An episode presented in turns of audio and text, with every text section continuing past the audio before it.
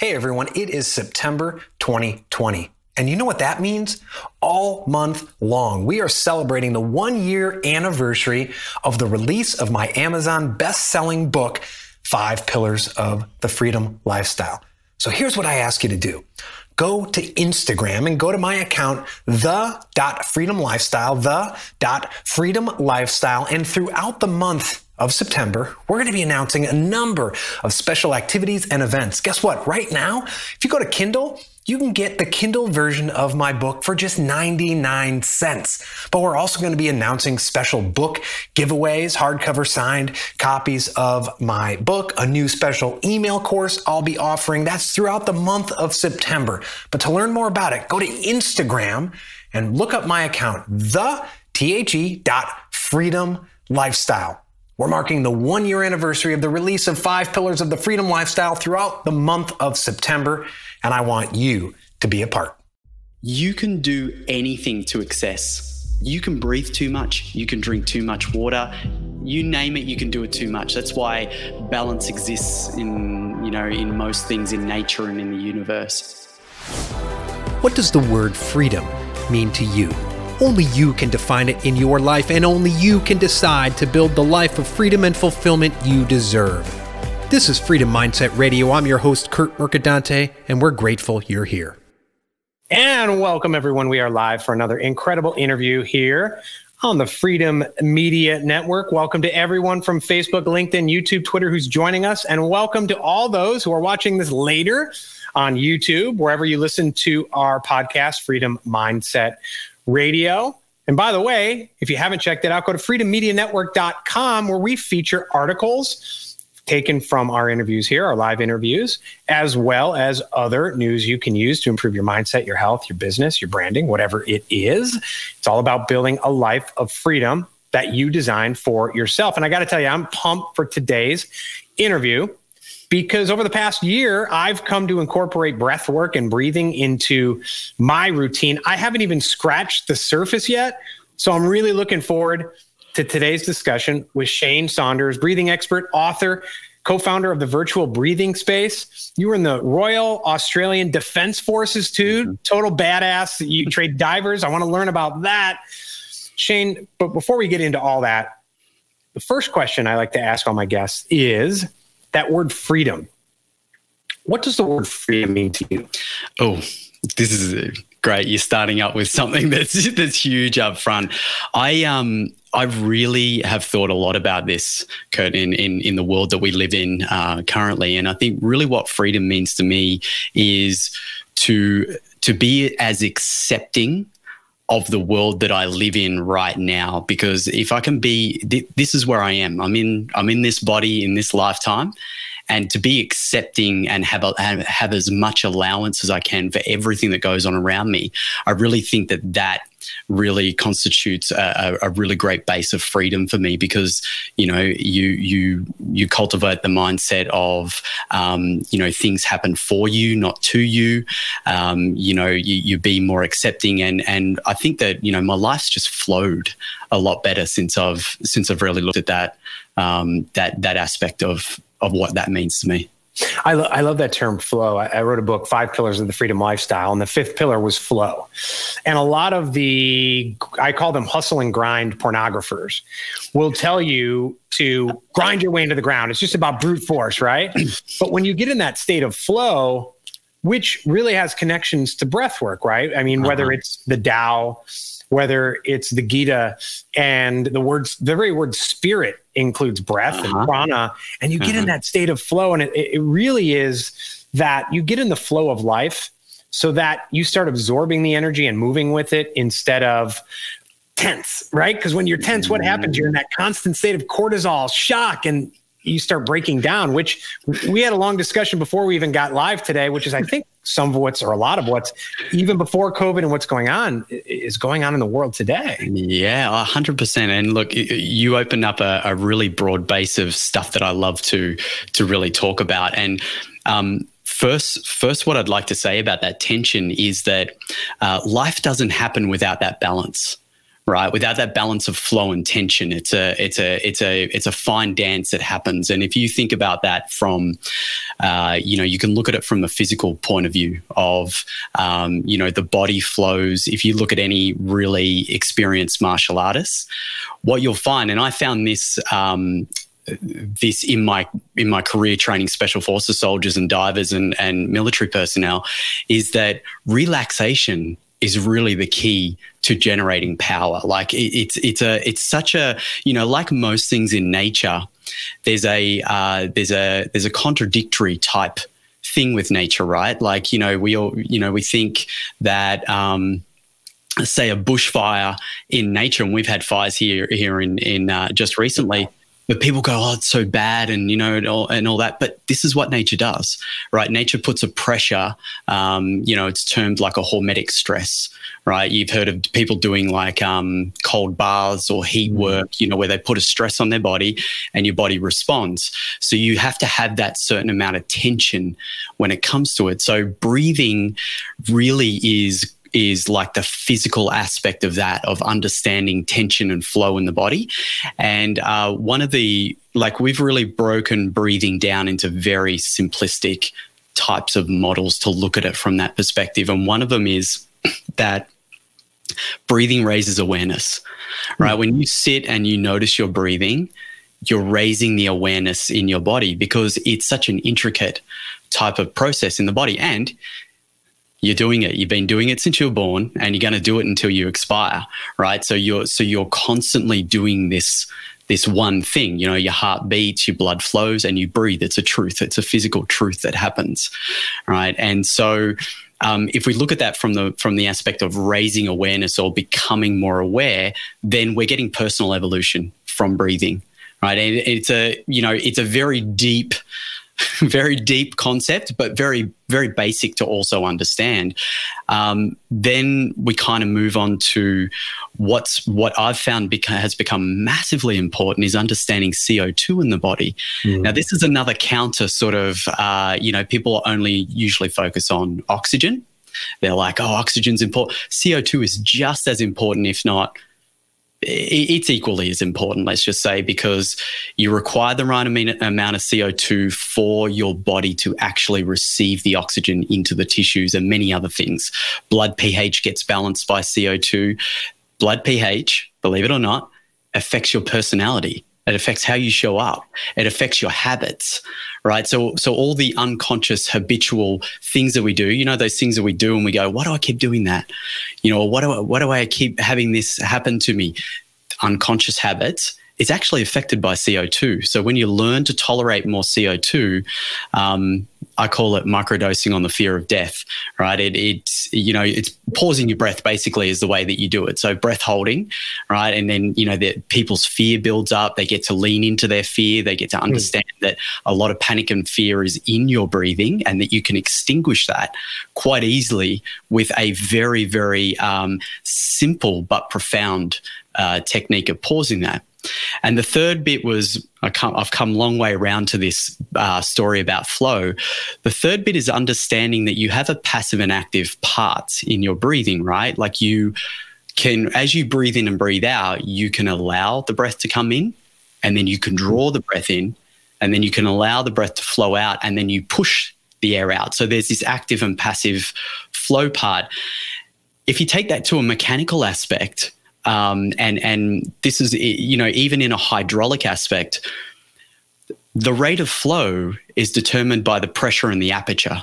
Right. So if you have a lot of pressure and a small aperture, you're going to get a high rate of flow, but it's going to be small. Right. Whereas if you open up that aperture and you have the right pressure gradient there, you get the right amount of flow through. So when you understand your breathing in your body, when pressure comes on you, you know, like how many times a day we have pressure come on us. We've right. got mental stresses, we've got relationship stresses, we've got stresses in our business. This teaches you how to handle pressure so you can create flow.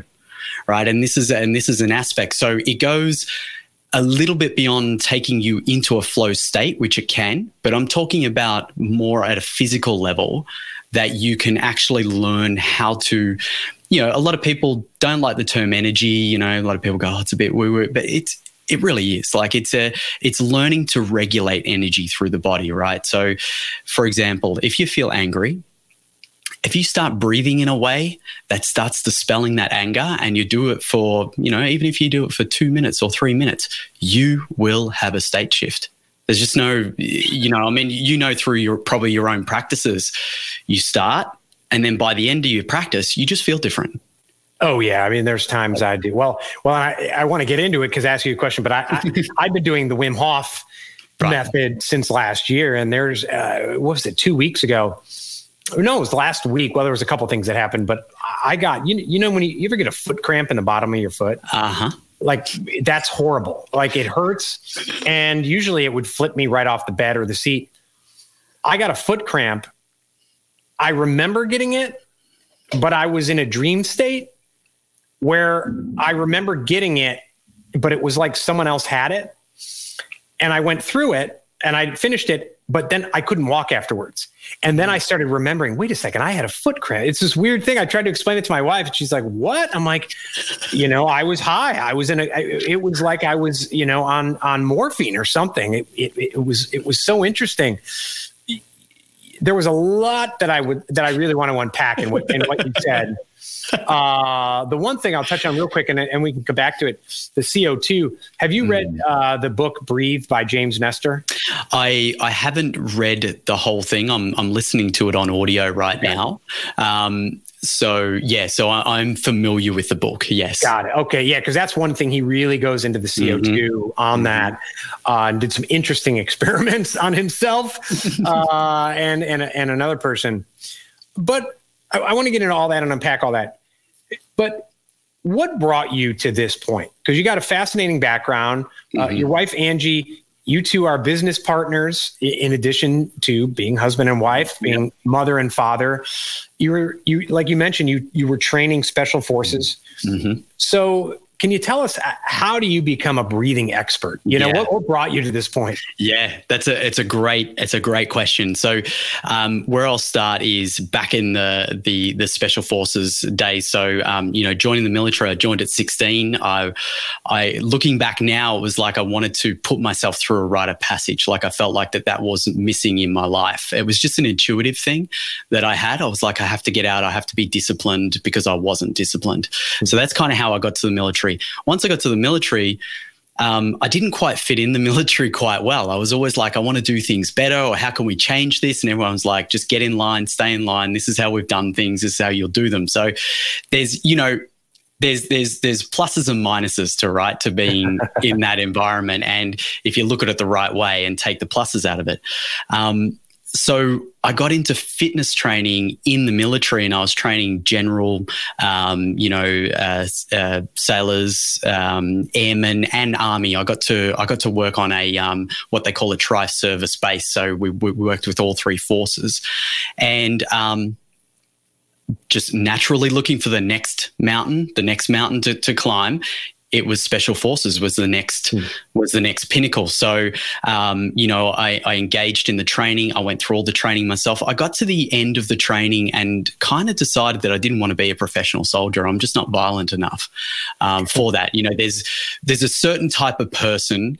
Um, you know, uh, you know, unfortunately, you have to have a certain type of uh, emotional detachment for, mm. for certain type of work. Like, let's not, you know, we won't beat around the bush. That's just the way, you know, we do need those people to protect us sometimes.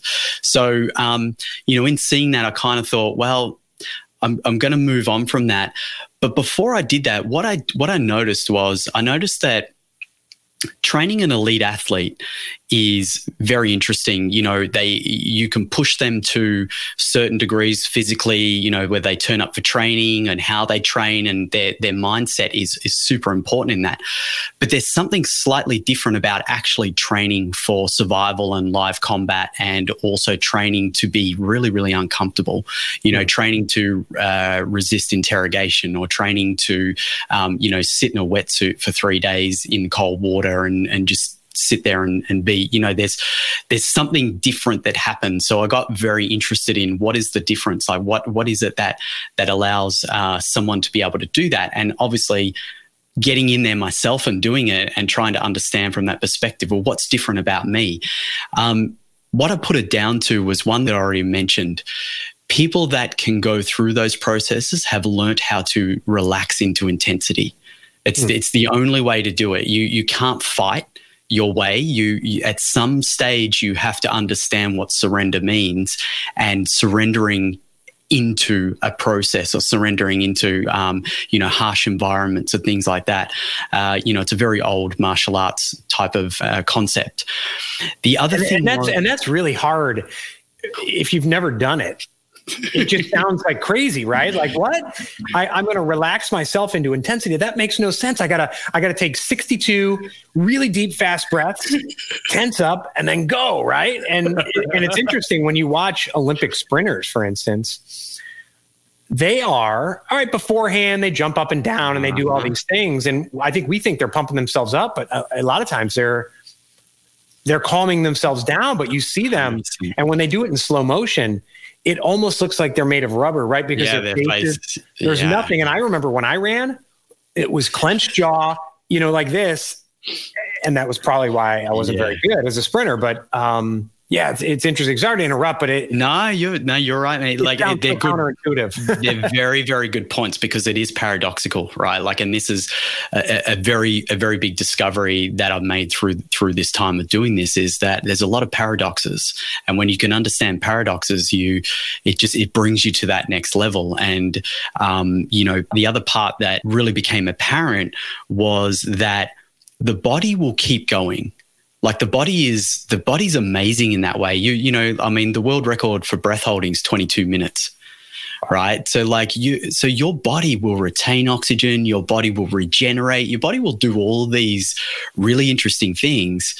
It's the mindset it's the mindset of the owner of the body that that is the difference right so like when you've trained your mindset to withstand extreme pain or extreme cold or extreme, uh, you know, anything, and you can see that, um, you know, the yogis have been doing that for thousands of years, right? And they've studied them. You know, you can you can go and find the science on some of those guys and go, how how was this done in the seventies? And I'm only reading about it now, right? I'm like, what? I'm like, why does it take 30, 20, 100 years for this stuff to kind of come into our psyche now and for us to go, oh, hang on, you know, Wim, I mean, you know, talk about Wim. I, I, I've, um, you know, I've had personal dealings with, um, with Wim.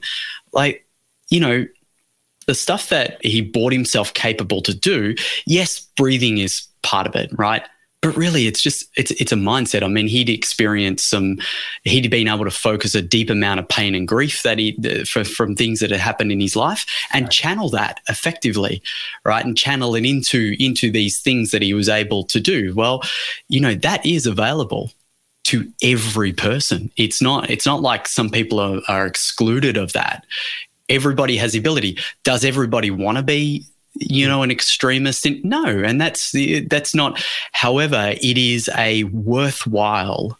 It's a worthwhile pursuit to um, understand your mindset and to understand how you can grow your mindset, how you can come to, you know, lean on discomfort if that's your thing, or you know, like we all know in the business world, believe in yourself you know get, you know get over yourself and start implementing and doing things right? Like that's so that they were the two really interesting aspects that came out of that whole thing. Um, i left the military started up my own business and personal training got that to a really successful point. And again same same thing. I'm like how do i make this more simple? And how do i make it more profound? And so you know angie and i decided okay let's let's just let's what what's the what's the one thing? What's the one thing um, you know that's really going to move the needle the most give people the, the, the biggest bang for buck? And the more we broke it down and the more we shook it out the more we we, we found two things were really prominent. One is that in personal growth or mindset growth physiology often gets missed the hmm. physiology. People people will go and do, you know, they'll do all the questions, all the affirmations, they'll go to all the seminars, they'll jump up and down, they'll pump themselves up.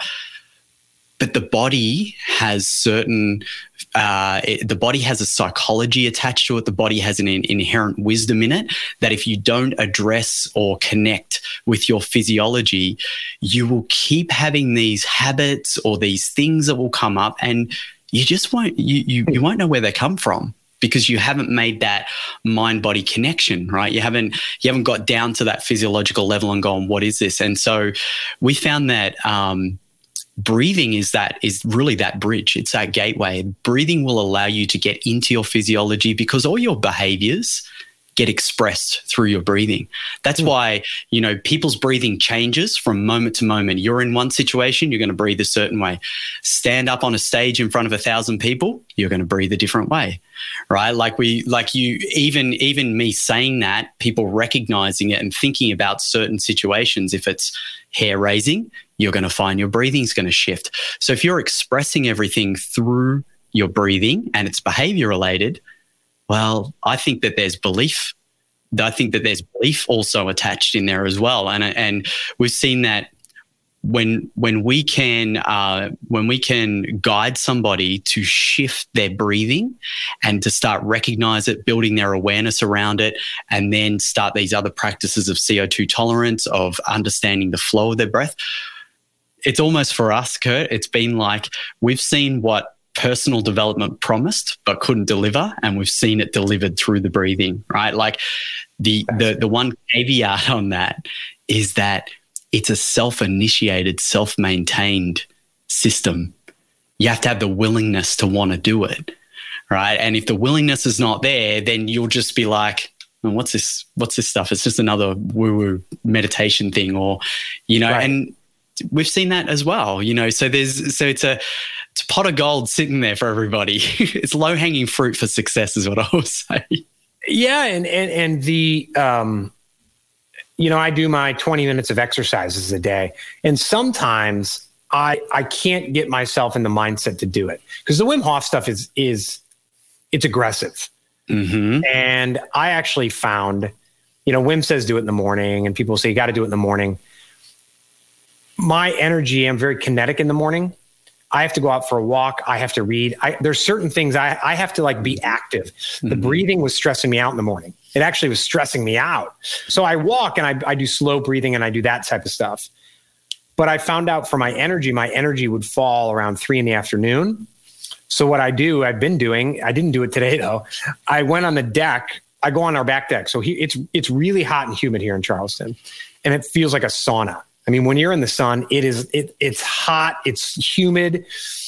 I actually go outside in the heat and I do the breathing exercises. Mm-hmm. Now it's between the heat and the breathing, which probably heats me up more, and this that kind of deep meditation. I mean, I go in deeper than I ever do when I go inside or whatever in the sun, and it's just everything. Mm-hmm. And I I'm out of it. Like my wife thinks I'm just gonna collapse and die someday, but I feel, mm-hmm. I feel incredible. Mm-hmm.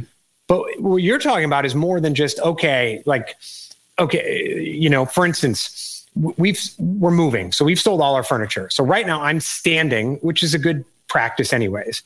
But my I have no desk, I have no office furniture. If I turn this around, it's a bare room, so it's kind of funny. So I have a stand-up desk that what I noticed, I started doing this three days ago, and I do a lot of calls. I do podcast interviews throughout the day. At the end of the day, I felt like I ran 10 miles mm. and my hips and everything. But it was good. It was a good thing.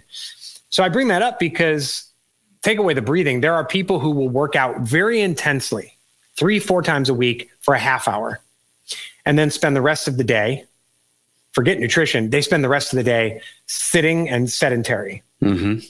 Whereas if you make a it part of your day, it's better. So with breathing, you know, I kind of have my set 20 minutes. You're you work with folks to make it a a lifestyle and part of their, their their throughout the day. Yeah, it, what what you bring up is so important, Kurt. And there's a couple of things that I want to I want to talk a little bit about the certain breathing methods and why they do certain things for certain people. I think it'd be very useful for, yeah. for people to understand that. But what you're bringing up there is, um, and we've seen this a lot, right? Like where someone will come in and they'll do, they'll either have a breathing experience or they'll do an intervention type breathing, right? So, so a, a method like Wim's method, it's an intervention type method. And there's a very big difference between intervention and self regulation right? Self regulation is kind of like if you if you put it put it in terms of the um, you know give someone a fish versus teaching them to fish. Sure. If that if that makes sense, right? The self regulation yeah. is like teaching someone to fish, right? And um, and what what happens is people will have the experience and they'll leave it on the mat. That's what I always used to say. Like they'll have some kind of profound experience or that, and they'll leave it on the mat. They don't actually integrate it into their life. So what we're talking about is we're talking about you uh, discovering unconscious breathing dysfunctions or habits, bringing them out into the open unpacking them or installing new habits and then putting that back into the unconscious so that when you're so that when um, you know it's like having a force field on you when pressure comes on you your your your automatic breathing mechanism kicks in and you start breathing in a way that is you know offensive or defensive to that situation. And that becomes an un- unconscious habit that you have right? And that that can you can learn that through breathing methods right what i mean by method you know take uh you know even the yogi stuff pranayama or if you do Tummo or you know any of these methods but the difference is with a method is you're intervening into something that's happening right you're going oh, I feel this, so I'm going to go and lay down and do my 30 rounds of breathing. Or you get up in the morning and you want to you want to get pepped up, so you'll go and lay down and do your. I'm I'm that's a that's inter, that's intervening because you're feeling. I'm talking about you not even doing that, your body just naturally coming hmm. in and augmenting either your O2 or CO2 through the depth or rate of your breathing. Does that does that kind of that kind yeah, of no, yeah, absolutely, it, it, does. I think. Um, let me ask you this: Is and for those who haven't done Wim Hof, I actually have a funny story. It, I mean, it's it's very when I when I first did it for a few months, I was doing it wrong, and I'm like, "What's everyone talking about?" And then once I started doing it right, it's especially the first one until you really get into it, like into the set. Like it takes about a the second round for me just to lose yeah. my thoughts and myself. But it's it's aggressive. It, it's like it's the difference between going for a walk and I'm going to do a hard sprint workout mm-hmm. for ten minutes. Mm-hmm. So I guess my question is, you know, I follow a primal lifestyle, primal workouts where I mm-hmm. used to do chronic cardio and I broke myself down, raised cortisol, all this. So mm-hmm. now once, twice a week, I'll do a sprint workout that takes like 12 minutes. Mm-hmm. But then I just do walking and, and pretty slow walking the rest of the week. Do you recommend something like, I guess it, maybe it's apples and oranges, but where your regu- self regulation throughout the day but you do recommend a couple times a week or something doing the intervention? Or are you saying no oh. if, you, if you're doing it the right way you don't need the intervention?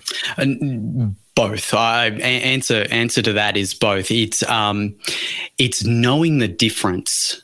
That's that's the real that's the real point right? Because what we're doing is that's the difference between dealing with something that's systemic right? Because here's um I'll, I'll, I'll paint this out right? Like everybody has got two things happening in their breathing. They've got their natural breathing instinct being the chemical axis where your body is consistently controlling your breathing muscles so that you're breathing in a way that's keeping your blood pH in balance. That's really the story, right? That that regulation regulates the the brain stem, it regulates the nervous system, it regulates the the, the fluid that goes into the brain. All all this stuff, right? Your, you, your breathing is regulating all these things. So then you've got your actual breathing mechanism, which is how you physically breathe, right? And the interesting thing about this system is that you can take it out of automatic and put it into manual drive. Now, there's not many other systems in your body that does that. Hmm. So there's a reason for it, right? Like there's a reason for you to be able to do that because you need to augment your breathing in certain situations if you need it to, right? Hold your breath underwater. These sorts of things are, are things that we can do. What happens though is if you do a method, say, we'll, we'll, use the example of, of the Wim Hof, if you do a method when you're already got a dysfunction like hypercapnia, and what hypercapnia is, is it means that you're off ventilating too much CO2 Mm. right? Too much CO2.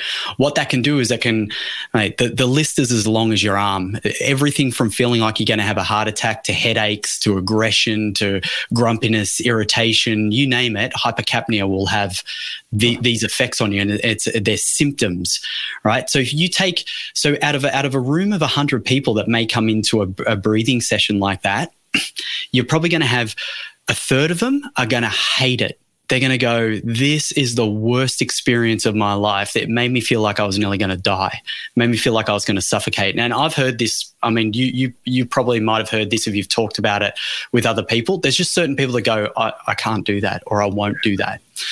There's a third of people that will be a bit indifferent about it. They'll be like, yeah, yeah. And then there'll be this third that'll say, that was the greatest spiritual experience I've ever experienced. I, I saw God. I visited my dead parents. You I've heard, like, you know, we've done rooms of up to 500 people. Um, you know, uh, you know, we've done rooms smaller. So there's all different experiences. And what that comes down to is it comes down to where their chemical axis is at that mm. time. So if they've been overventilating CO2, when they start doing aggressive circular breathing, they are going to feel like crap. They're going to mm. go, this is this is not for me that's where this this uh, idea of self regulation versus intervention comes in. When you understand the self regulation part of it, and you do something like before you do, say for example, before you do the circular breathing that you would do in, involved in uh, Wim's thing, and you know circular breathing is circular breathing. It's been around for, for thousands of years. You might want to do a CO two tolerance hold. So you might want to you might want to just pause your breath at the bottom of the breath because the CO two tolerance is involved in it. The reason you do feel the reason there's been the reason so many people have had so many uh, positive effects, but there's also been a lot of negative effects from, say, something like Wim's method, is because of that CO2 hold. Because of that hold and allowing the CO2 to come back up, what that's doing is that's then balancing the gases out, and people are getting profound effects from that. And the more you do it, that that tolerance of CO2 is a thing that actually takes you out of the uncomfortable feeling from the aggressive mm. circular breathing, right? So, you know, you said you kind of like got to a stage after you did it for a while, it was really uncomfortable, and then it became more comfortable. Yeah. That's because you're that's because you've moved your CO2 set point. You've moved the tolerance up. Right. So if you do that prior to doing it, you'll have a different experience. Right. So there's so it's understanding how your body regulates its itself naturally and and becoming more and you know um, it's kind of like this, Kurt. It's kind of like bringing your ego and intuition together, right? Like it's a very intuitive kind of aspect in your body, this this uh, chemical axis and how it how it functions. So when you put some focus on it, you become more aware of your body. That way, you can do these aggressive type of breathing things, and you won't get the same effects. You won't get the really bad cramping in the hands, or you know, you, because right. what you're doing is you're maintaining, you're naturally and intuitively maintaining the right amount of CO two. So you know, to just go out there and teach people really aggressive circular breathing, it's not the greatest idea. It's, it's, you know, and, and, that's why there is a lot of people that are pushing back on these things and people say you shouldn't do it. And, you know, there's a lot of, um, I'm currently studying uh, the, the, the first it's the first of its kind of a breathing science degree um, with a oh. with a guy named Peter Litchfield, um, and he runs the Graduate School of Behavioral Sciences, and he, that it's a, it's such an interesting course because it's talking about this relationship between behavior, physiology, and breathing. Um, you know, in, in itself, um, and yeah, it's just it's a it's really like it's taken my level of breathing to a different to a way to a way different uh, level, and you know, to be honest with you, Kurt, I, I don't consider myself a, a, breath worker. Like I'm not, I'm not in the breath worker space. I I work specifically with um, with entrepreneurs. I work specifically sure. with business leaders,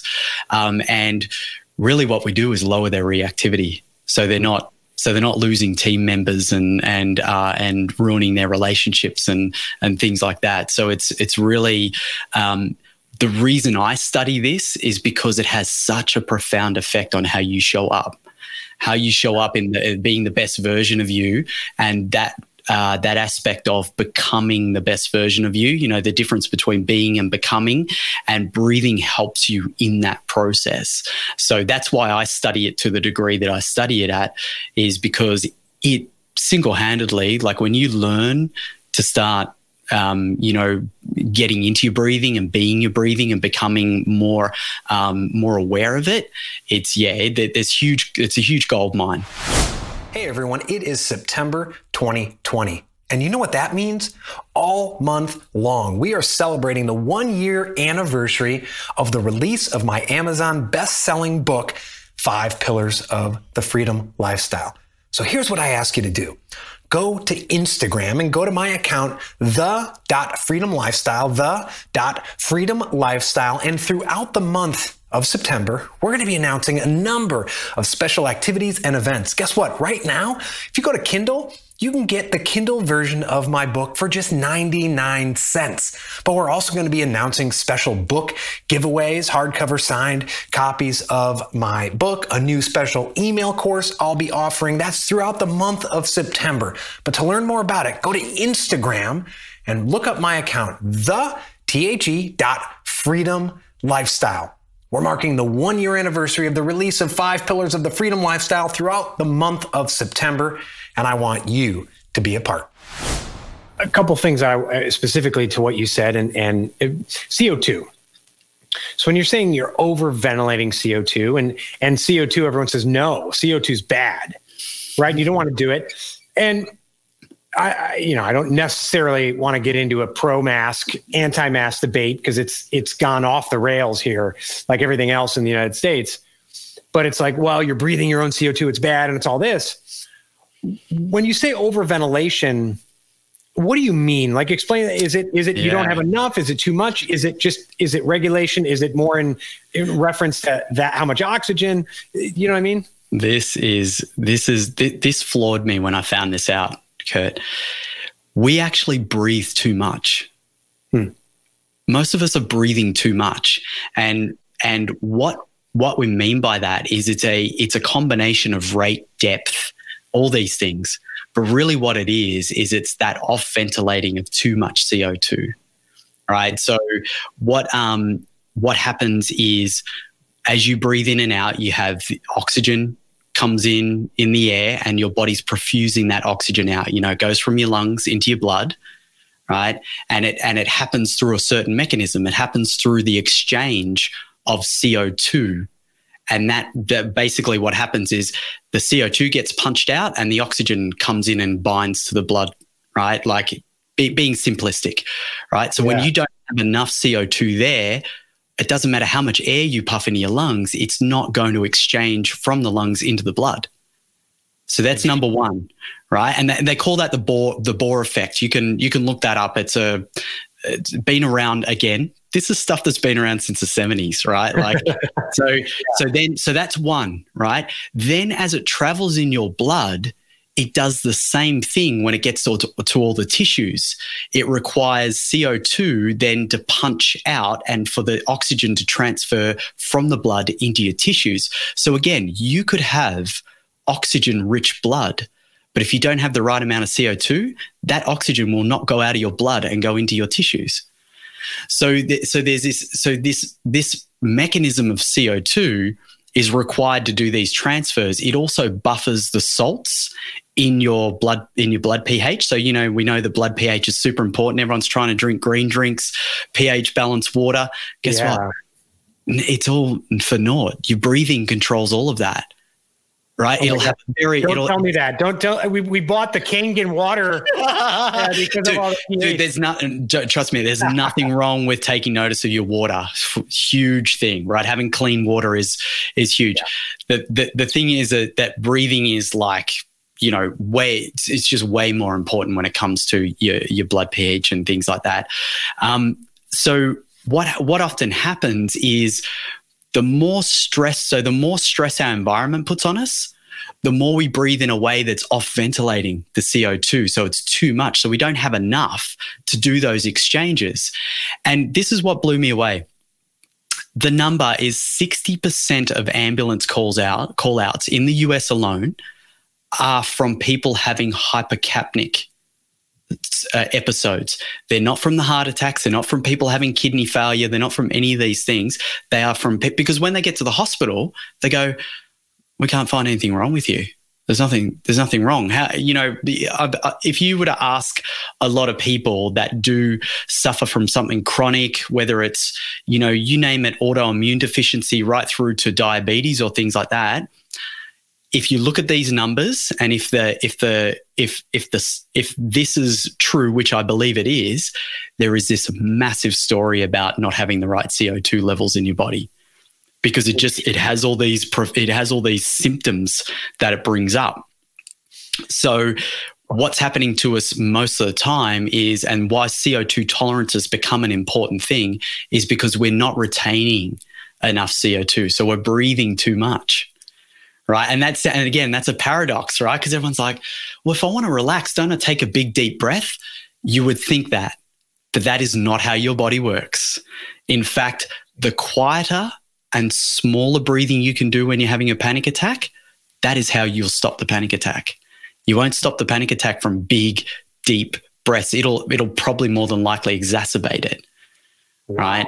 and this the difference between nose and mouth breathing, again, another huge thing, you know, where a lot of us are breathing through our mouth a lot, should be breathing through our nose a lot more, you know, especially when we sleep. So it yeah, it it goes it goes deep and wide with these. I, have read I've read the difference between the nose and the mouth, and and Nestor writes about it in his book in terms of mm-hmm. even the shape of our jaws, evolutionary, but also mm-hmm. what's happening to kids and their mouths mm-hmm. and the size of their mouths, but also the epidemic or whatever you want to call it of sleep apnea, mm-hmm. which then leads to other issues and people having heart attacks or crashing their cars. I remember my dad had sleep apnea, and at one point he fell asleep driving because he, yeah. he was so overtired. Um, well, before I go to the pH, because I want to ask you about the pH, the blood yeah. pH. So just real simple. I mean, I mean, without any specific exercises throughout the day, breathe through our nose. Now, when you say smaller breaths, you can take lo- longer breaths in, longer breaths out. Kind of, I, I do a thing where it helps me go to sleep, or at least I someone told me it does. So I guess it works. Maybe it's maybe it's fake. But I also sometimes I, I calm myself down with a uh, what is it a a four seven, yeah. eight, where yeah. I breathe in to four, hold it for seven, breathe out eight. Yeah. But I do it through the nose and then I exhale through my mouth. Maybe I should exhale through my nose. I don't know, but well, no, no, no. So, so that you know that works because of the mechanics of the gases, right? Like what mm. you're doing is when you are number one, as soon as you focus on your breathing, your breathing changes.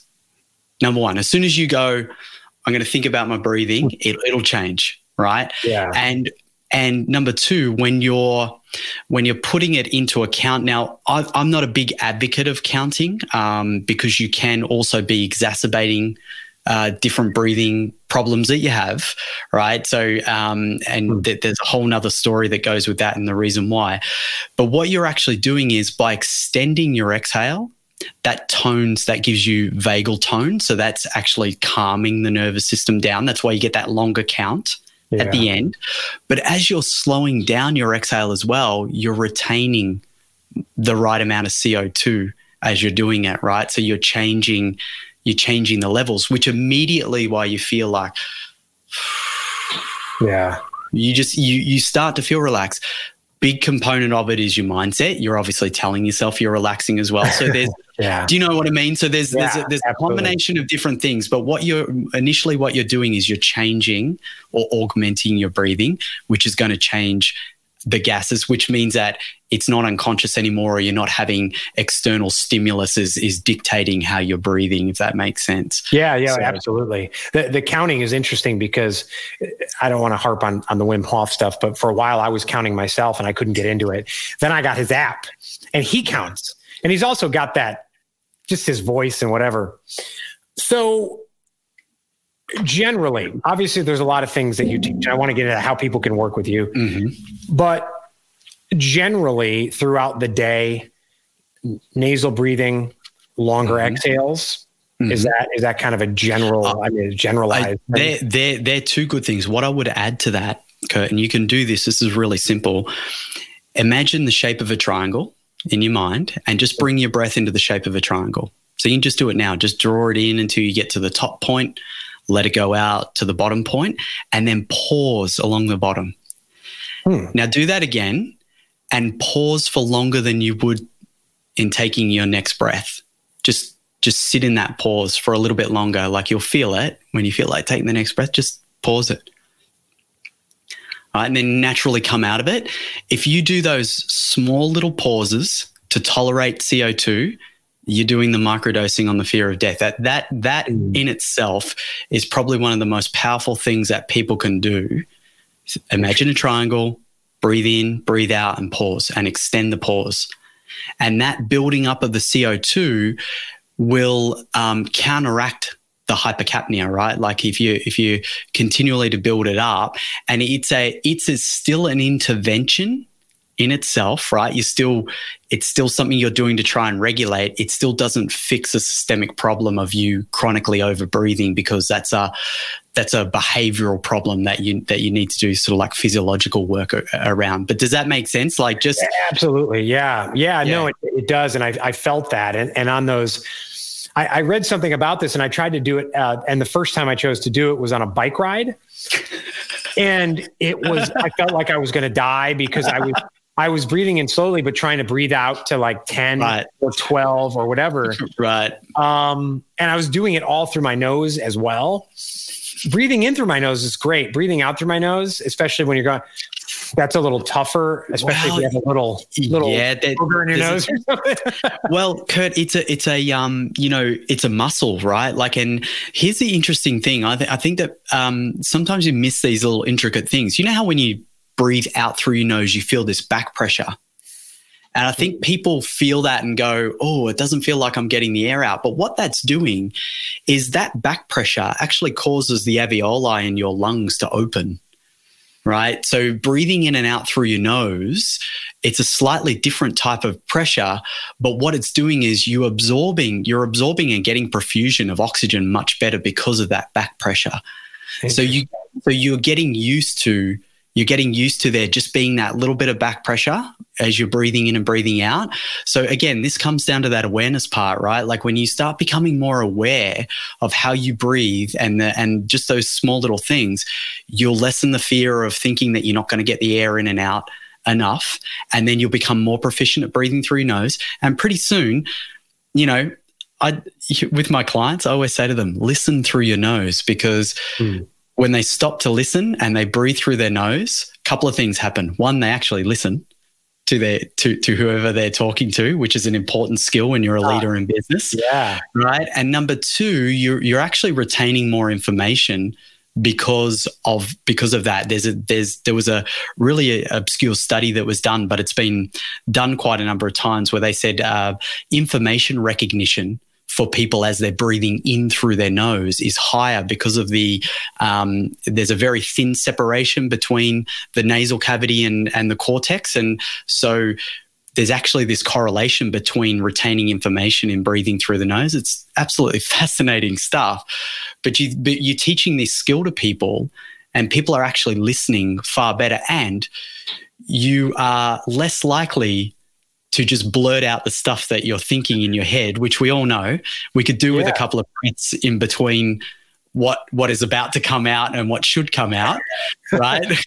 so so they're so they're just these small little there's a small little one percent I call them one percenters, but I think that they're they're one percenters that you know they're course corrections and when people when when people get that as a leader they be, their their leadership skills become way more effective that's incredible, and and uh, you know it's it's it's the same thing I reject kind of in workouts, right? That just because it's intense means it's good for you, just because it hurts.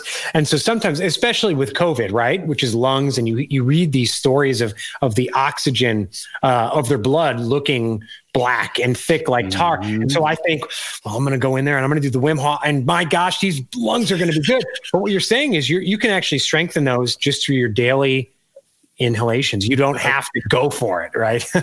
and in in fact, one one more on top of that, Kurt, is that your your mechanism, the breathing mechanism, is actually designed for you to not be really taking massive breaths. Mm. Like it's designed to be a natural. It's it's almost designed for you to not be taking notice of it, and and a lot of the tension buildup that we were talking about at the start, a lot of the tension that people build up in their body, is because they're actually intervening in their in their breathing unconsciously and not in a not in a good way. I, you know, Angie always laughs at me because she goes, sometimes you say things, because I always say to people, um, you could, if you don't take notice of your breathing, your, your body will breathe you into the grave. Basically like you'll it, it, will breathe in a certain way you know because the environment's so intense how you know we live in the western environment so intense right? Like that it causes you to to, to be already in this aggressive type of breathing state right? And that given where given someone's disposition it can either show up as anxiety or show up as de- severe depression as well it shows up in both spectrums right? So, um, you know, what you're describing is more finesse. And, uh, you know, I'm I'm 43 this year. To think about it, I'm 43 this year. Most of my clients are over 30. And the one thing that I've said to all of my clients is that once you reach 30, the body's hormonal system starts to starts to regress then, right? Like you and and the elevator ride into the rest of your life can either be a really fast ride down or it can be a nice smooth sort of sail into it and the concept is is moving from adrenalized energy to natural energy right? And adrenalized energy is that go go go you know rah rah rah. And you you know i mean you can see you can see certain people they get into their 50s they're still doing that stuff and then all of a sudden everything cops out, right? The body starts going, the mind starts going, you know, diseases show up because you, you you need to when you get above 30 you need to start thinking about how do i transition into this natural energy? And how i describe natural energy is pretty much like i was saying to you before learning to relax into things. You know it's it's that difference from going from warrior to sage right? Like you you make that transition to starting to be more you know starting to be wiser about what you do, about how you achieve things, about what it means. You know, do you need to be brutally pushing through or anything like that? And, you know, the reality is, is no, you don't. The body doesn't, the body breaks down faster if you do that. So, you know, it's a, it's a very different mind, mindset shift. And, mate, it's very stubborn. Like the clients I work with, it's, it's a stubborn, it's a stubborn shift for some people. Yeah, I, I, mean, I when I start to think about my breathing, it almost makes me nervous, and then I start breathing more, and then I'm like, wait, I calm down. You know, uh, uh, pH, pH levels yeah. in the blood, and alkalinity and acidic, and you know, my wife started talking to me about this a couple years ago, and I was like, I, I, I have no idea what you're talking about. I didn't know. I mean, she started talking about everything from cancer to acne Mm-hmm. you know mm-hmm. these types of things and and and you know the water uh and and actually p- people putting water on certain things on their on their thing and and it's in, it's it's interesting now because we have our water the alkalized water alkalized alkaline alkal mm-hmm. I ionized I guess it will clean stuff off that will not be cleaned by anything else you know and and so but from a breathing standpoint because I've heard Wim talk about the alkalinity mm-hmm. acidity mm-hmm. and then I was just talking to someone else who had read a little bit about what's going on right now with COVID and that there might be an alkalinity acidity connection there mm. in terms of I, I, keep reading about this where they bring them up and and and their their blood almost looks like they were uh, stranded on Mount Everest. Mm. Or it's like black tar without the oxygen. It's everything kind of stripped out. And and so talking about that. And so I've started thinking about that a lot. Now I drink more water, right? But the but the how does breath breathing influence it? But I guess even before we get there, why does it matter? Uh, you know, you yeah. think acidic, and and and then you know, because acidic, and, and this is probably too much information, but it's like I'll drink too much alkaline water, and I didn't realize this when I eat, and yeah. I was having massive stomach pains. Yes, like I got to yeah. take. So there's a lot going on with it. Oh, let me, okay. Let me start here, Kurt.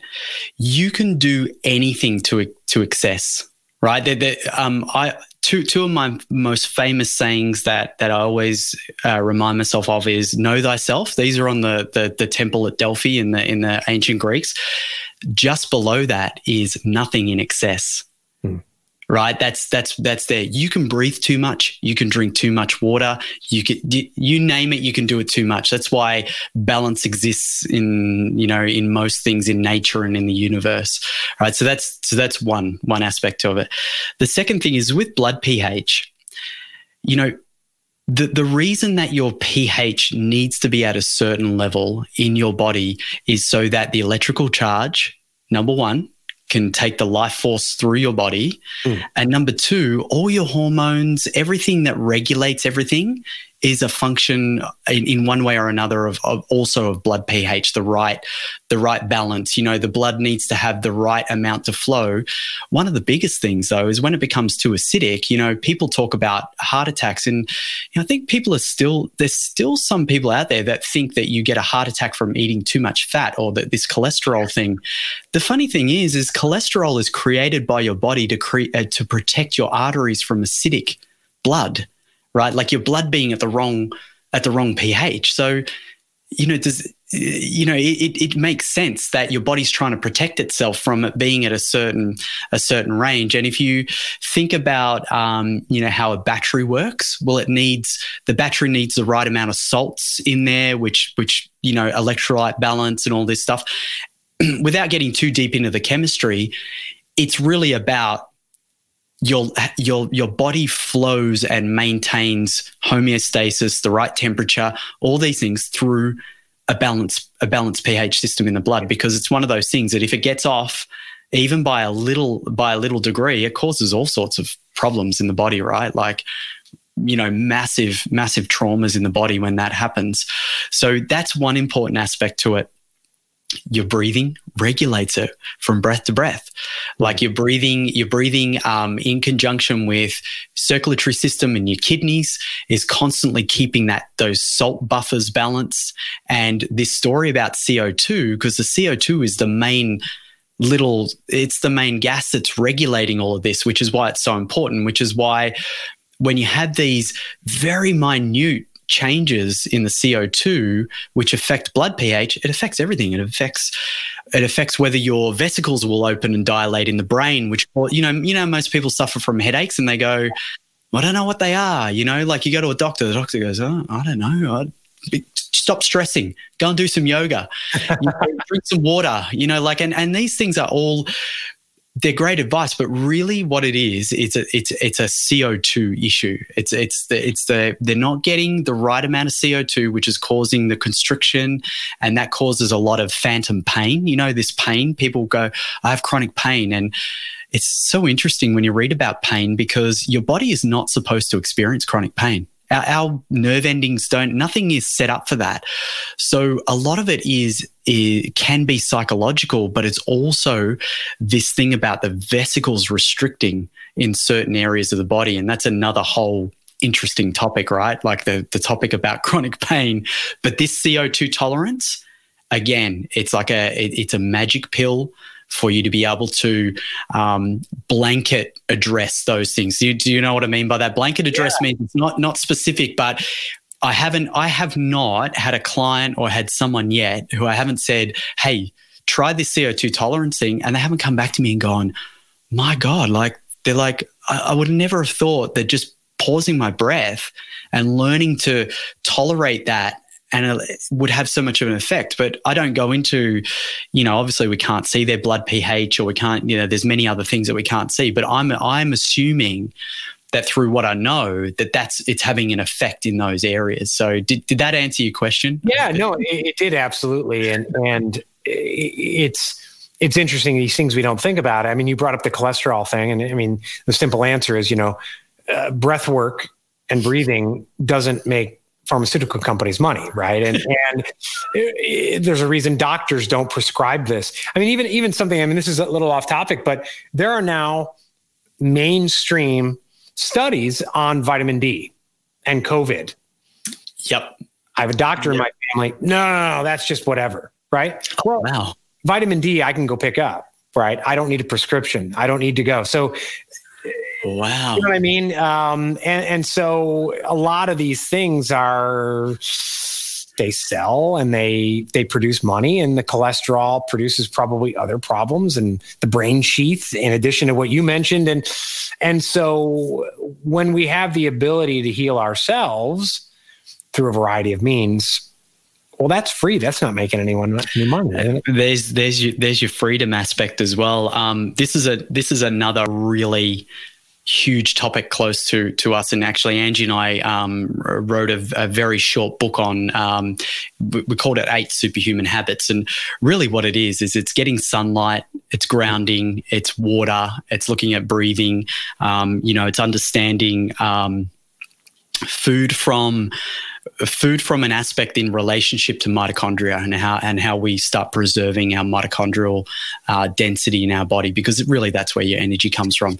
But you mentioned vitamin D. You know, sunlight yeah. is the most profound thing that you can ever do for your body in in relationship to and I'll I'll say this very simply everything that gets produced in your body as far as a hormone or a building block for the cell starts out as light sunlight that comes in through your eye and it gets bent in the water in the mitochondria and produces a protein right like it's it's it's such a phenomenal uh, it, it's something that you would read and go, that is not how it works. Surely. Yeah. It's so unbelievable. But the thing is, is we are all deficient in sunlight, especially morning sunlight. And you know, like with a lot of our clients, we've had we've had clients that have, um, you know, that have been on the brink of suicide, that have been really feeling really, really down. And I'm like, I know this is going to sound strange. Go and sit and watch the sunrise for at least four to five mornings. Just get yourself out of bed and go and do it. And you know, it, it, changes people. Like they're just like, they're like, I forgot how beautiful it was. I forgot, you know, let alone what it's actually doing for them in, in, in starting to build up, you know, the mitochondria starts firing up again. They start feeling better. You know, everything starts to come online. Their hormone system kicks back in because the circadian rhythm is starting to be um, put back in, you know, and we, I think that what we do, Kurt, is we forget that we are part of nature. I think that's one of the biggest misgivings that we have. Like we just we we think we are separate from nature because we have free will and we have this mind that can bend things and change things and create artificial things. But ultimately, we are not. We still have a body. We are not. We are not detached. And the further detached we become, the more problems we're going to start to see which which we're seeing today, uh, COVID and otherwise. Why, yeah. what, real quick, what the the morning sun, other than the the beauty of the sunrise, you know, I was always taught, oh, between ten and two is the best time. But why why the morning sun? Yeah, that's a, that. It's a very specific um, aspect to it. The our body requires blue and red light balance. It requires all the spectrums, but especially this blue and red light, right? And we get an oversupply of fake blue light from all the devices we're on. Um, you know, I don't have them on at the moment, but I'm I've usually got blue blockers that I wear all day long. They're built in, so yeah, yeah. so you know, um, you know, I have them on there. Sometimes I don't wear them because we've got lots of natural light coming in and things like that in the room here. Um, but that um, you can't. Like, this is really interesting too, Kurt. You cannot patent or reproduce sunlight you can't reproduce it. It can't be reproduced. So it's so it's so it's something that's free that cannot be patented or reproduced, right? And when you get it from that time that it comes up, from the from when it comes over the horizon, and you can allow it to come into your eye, the the little benzene rings in your eye is what creates melatonin. So you get the biggest dose of melatonin. Now everyone thinks melatonin's just for sleep, but it's actually the most powerful antioxidant that you have in your body right? And I, I didn't know that. I was like, oh, wow, really? And so it affects retinol, vitamin A. So, so you know, you hear this thing. This is what this is. This is what's really interesting. What are the things you're hearing about COVID that, if you really listen, they say vitamin D, vitamin C, and vitamin A deficiencies are the things. Well, guess what? You get you get that that whole aspect of that comes through sunlight. Like you'll get that through sunlight, right? And yet they're telling everyone hide in your basement until we've got a vaccine. Yeah, right. It's right. just it, it's it's a very silly. Like if you were really looking from a, a, a, nature and a health perspective, it's very silly advice that that we're all given, right? Like, and if you can get yourself some sunlight, do it. But this what happens is this process happens and then when the sun gets to about that 9 or 10 it becomes strong right like and so like anything nothing in excess Right, right. You you know, like if you've got to step outside during the day, you can step out for 2 minutes or 3 minutes and stand in the full in the full sunlight and you'll be fine, right? Like it's it's just how it is. It's what we get is we get this whole myopic extreme view of uh, you know science and and medicine and they say oh you're going to get cancer if you're out in the sun. It's actually quite funny because the the studies on all cause mortality you know they did this massive study in the, in Europe and it just basically said sunlight is the greatest cause of of all cause mortality of people dying like lack of sunlight. Oh lack of sunlight. Right right. Lack of sunlight. Yeah, yeah. like it's unbelievable. I, you know, I've always known the power of, of, of, sunlight, but I never, I never made the time for it.